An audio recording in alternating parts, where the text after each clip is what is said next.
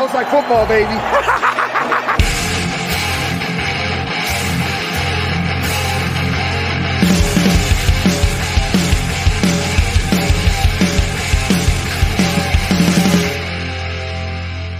What's up, guys? Welcome in to the Fantasy Football SmackDown waiver wire sniping ahead of week four. This is September 24th. I'm your host, Kyle August. If you're new to waiver wire sniping, I'll run through it with you guys one last time as we're early on in the season still. What you're trying to do here with this strategy is stash these players off the wire before the week three kickoff, getting the jump on that week four waiver wire. These are just stash candidates. If you have extra bench spots, players you're not using for week three that you can drop without any concerns. Do that, stash these players, see if they hit in week three. And if they do, you're good to go. You have the players that everybody's looking for on the waiver wire next week. Of course, the Fantasy Football SmackDown has you covered on the waiver wire every single week, right here on the Warzone feed on Tuesday. So hopefully, we'll be talking about some of these guys as priority pickups. But if you're ahead of everybody, if you're sniping the wire, then you already have these guys on your team. If you're watching on YouTube, you're getting this Saturday afternoon. Like usual, you're getting this news early. But if you're listening on the podcast, Last reminder for you guys make sure you're subscribed on the YouTube channel. You'll get this show a day earlier than everybody else. Also, other content that also gets released on YouTube a little bit earlier than the podcast feeds. So, without any further ado, let's just dive right into this thing. Uh, off the top here, we'll go with the quarterbacks.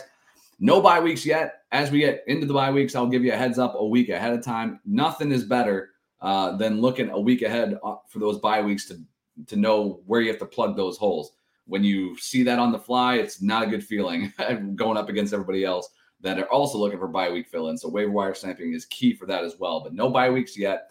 A few things with the quarterbacks though. If you're streaming a couple matchups that are ones to monitor, Derek Carr going going up against the Denver Broncos in week four. They've showed to be a pretty decent defense. So I'd be a little bit concerned about that for Carr if you're streaming. Might want to go to the, one of these other options. The bigger one for me is Carson Wentz. He's been on fire for sure. But his week three matchup this upcoming Sunday against the Eagles is going to be tough. And then week four at Dallas. So if you've been streaming Carson Wentz successfully, you may want to look to just pivot right now to one of these streaming options, maybe even for week three, to be honest with you. Because um, there's a player on here that I like better than Wentz that's readily available. Uh, I like his week three and week four matchup better than what Carson Wentz is staring down uh, over the next couple weeks. So my favorite streaming option for week four is Jameis Winston. Uh, he played fine as far as the injury was concerned. Uh, obviously, the fantasy output was not great, but it was a really, really tough matchup against the Bucs in Week Two. As long as he can make it through games, I still like his weapons there. His Week Four matchup against Minnesota in New Orleans, 43% owned. Jameis Winston is the guy that I'm looking to stream right now. So if you have a tough matchup, maybe you're not sure, maybe you just want a little bit of insurance for your starting quarterback. Jameis Winston is the top pickup for me at the quarterback position. Number two on this list is Jared Goff. He's gotten off to a really decent start as well. He has a week four matchup against the Seattle Seahawks at home. Goff is 41% owned in Yahoo leagues. Jared Goff is the is the player that if I'm looking for a two-week Carson Wentz replacement, if I think that we've seen the best from Wentz and he has two divisional tough matchups, Philly and Dallas the next two weeks, Goff is the quarterback I'm actually looking to add right now uh, and start him over the next two weeks. I think his weapons are solid around him. He's had good looks the last couple weeks. may not be Carson Wentz status over weeks one and two, but weeks three and four, I bet I would put my money on Goff to outscore Wentz over these next two Sundays.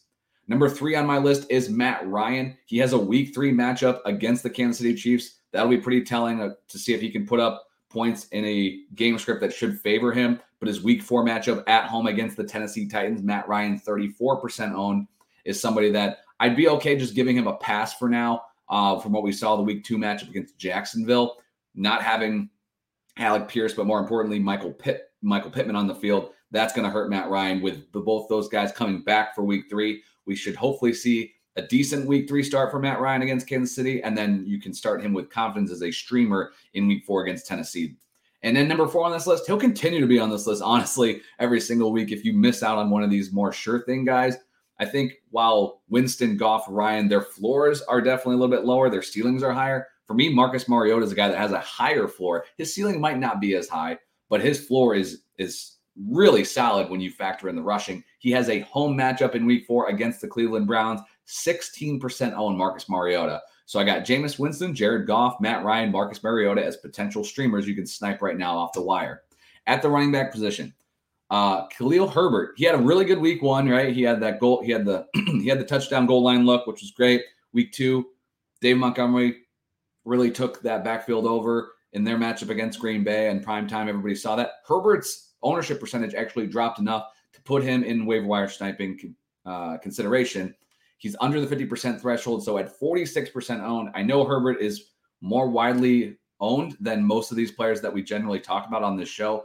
But in my opinion, Herbert is one of those must have handcuffs. If you're gonna, if handcuffs are owned widely in your league, there's no reason Herbert shouldn't be way up there, closer to the 55, 60% ownership range. So if I see Herbert on the wire, I'm just going to stash him for this Sunday, see if anything hits. Obviously, we're not rooting for injuries here, but in fantasy football, you got to take those flyer lottery tickets. I think Herbert's one of the best ones out there. Two and three on this list. These ones, I'm, I'm still not sure how this is going to work out. The fantasy world has told you they believe it's Darrel Williams over Eno Benjamin in Arizona, backing up James Conner. Conner's still a game time decision for Sunday, so we're not sure if he's going to play or not. If he is out, then we're going to get a glimpse into who the true backup is there in Arizona. Both these backs have receiving abilities, so it's a little harder to say this guy's the goal line, maybe early downs back. This guy's the third down receiving back, two minute drill. I think both these skill sets are very similar for these two guys.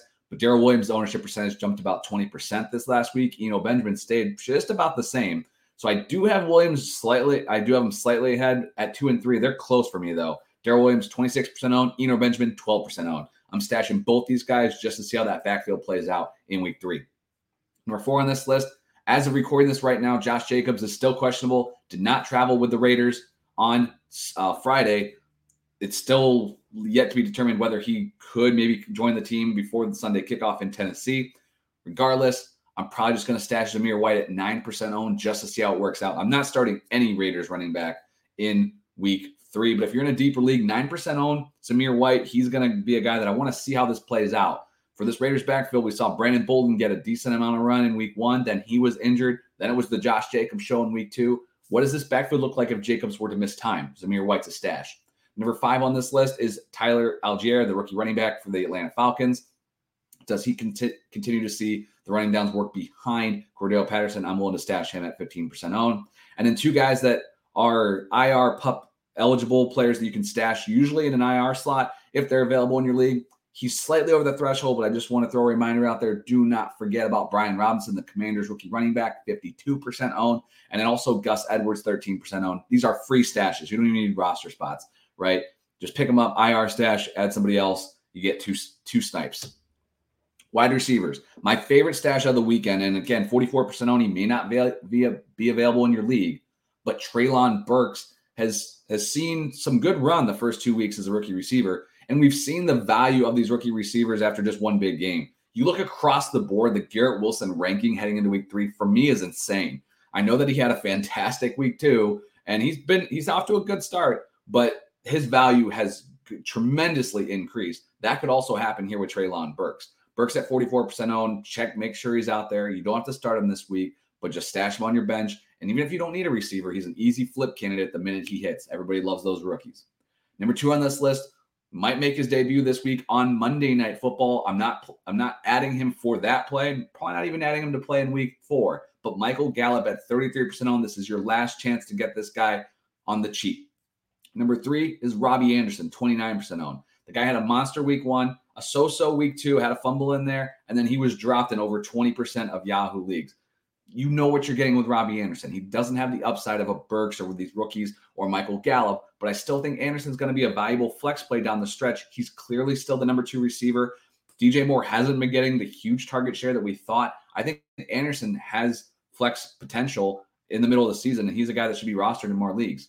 Number four on this list is Romeo Doubs. Doubs, sorry, no one knows this guy's name. 22% owned. Uh, Doubs and uh, Christian Watson, both rookies came into camp. Doubs was getting more hype. Well, now with all the injuries on this Packers wide receiver corps, including Sammy Watkins, who's already been ruled out for this week, we could see these rookies getting a little bit more look. And Doubs is the only healthy guy really behind uh, Randall Cobb on this team. So 22% on, go grab him. And number five, Van Jefferson. I know he's probably a week or two away, but until Allen Robinson really shows up, I'm going to try to stash Van Jefferson wherever I can because I think he could eventually be the number two wide receiver. We have not seen great things out of Robinson in the first two weeks. We have seen a progression, but we haven't seen enough for me just to say Now, Van Jefferson is obviously the three. Uh, there's no one really behind uh, Robinson right now that's really pushing him. So Van Jefferson could be that guy. And one quick reminder an IR stash at the wide receiver position, Jameson Williams. Not a lot of news yet on this kid, but again, rookie talent. This is a guy that needs to be stashed in, in your IR slot if you have one. If you end up needing that IR slot later on in future weeks, you can just drop Williams and you're fine. But at 24% owned, Williams should be rostered. Tight end streamers. This is a guy, this could be your last chance, in my opinion, to have this guy as a streamer. 34% owned, Logan Thomas. Uh, a week four matchup against Dallas isn't great, but what we saw from Thomas, love the snap share going up from week one to week two as he comes back from injury. I think he'll be a consistent target in this Washington offense for Carson Wentz, and he will work himself as a top 12 tight end every single week going forward, in my opinion. So, Logan Thomas, this is your last chance. Stash this guy if you're not feeling good about the tight end position, which, to be honest, is probably anybody that you know didn't get one of those top five tight ends or maybe didn't stumble into Gerald Everett there early on in the season. Logan Thomas needs to be rostered. Number two, like the streaming option of Hayden Hurst in week four. This is going to be a Thursday night matchup at home against Miami, 21% owned. Like how Hurst has seen the field so far. That my that that Cincinnati offense is going to turn it around. Hurst versus Miami is a great streaming option at tight end. Number three, Evan Engram. Real quiet. Both these guys, three and four, are kind of similar. Evan Engram, 25% owned, going up against the Eagles. Tougher matchup, but he's seen some good looks in that Jags offense. And number four is Tyler Conklin also kind of flying under the radar, had a touchdown in week one, uh, but the targets have been there, 18% owned. Both these guys, they're the definition of a streamer. Uh, you may not be picking these guys up this week because there's no bye weeks, but as soon as we get to the bye weeks, Engram and Conklin are going to be players that are going to be added on a weekly basis, those types of tight ends. And last but not least, the DST streamers. No dunks this week for sure. So when in doubt, pick a team that's going up against horrendous offense at home, i.e., the New York Giants. They have a week four matchup at home against the Chicago Bears. They're 9% owned. They could be a two week streamer for you. If you're feeling a little bit uneasy about your week three DST, the Giants going up against the Cowboys while, uh, at home, that could be a two week play. Week three, week four, pick up the Giants now, 9% owned. Uh, I would still keep the Cowboys defense over the Giants. That was my top streamer that coming into week three. I'd still keep that if you can. But if you feel uneasy that you may not be able to get the Giants, you can make that swap easy and get a two week play from the G Men. Number two on this list is the Chicago Bears. Their defense has been okay. Anybody going to get up against Daniel Jones is going to be a DST streamer more than likely. So 38% on the Bears. And last but not least, number three, going up against Cooper Rush, Washington Commanders, 4% owned. Uh, they were they're a distant third for me, but if you need a DST streamer, they're available in pretty much every single league. There you have it, waiver wire sniping ahead of week three, waiver wire sniping that week four waiver wire. I will be here with that waiver wire content next Tuesday morning. So make sure you're subscribed wherever you listen to podcasts. Best of luck to you guys in week three, and we'll catch you next week. We'll see you.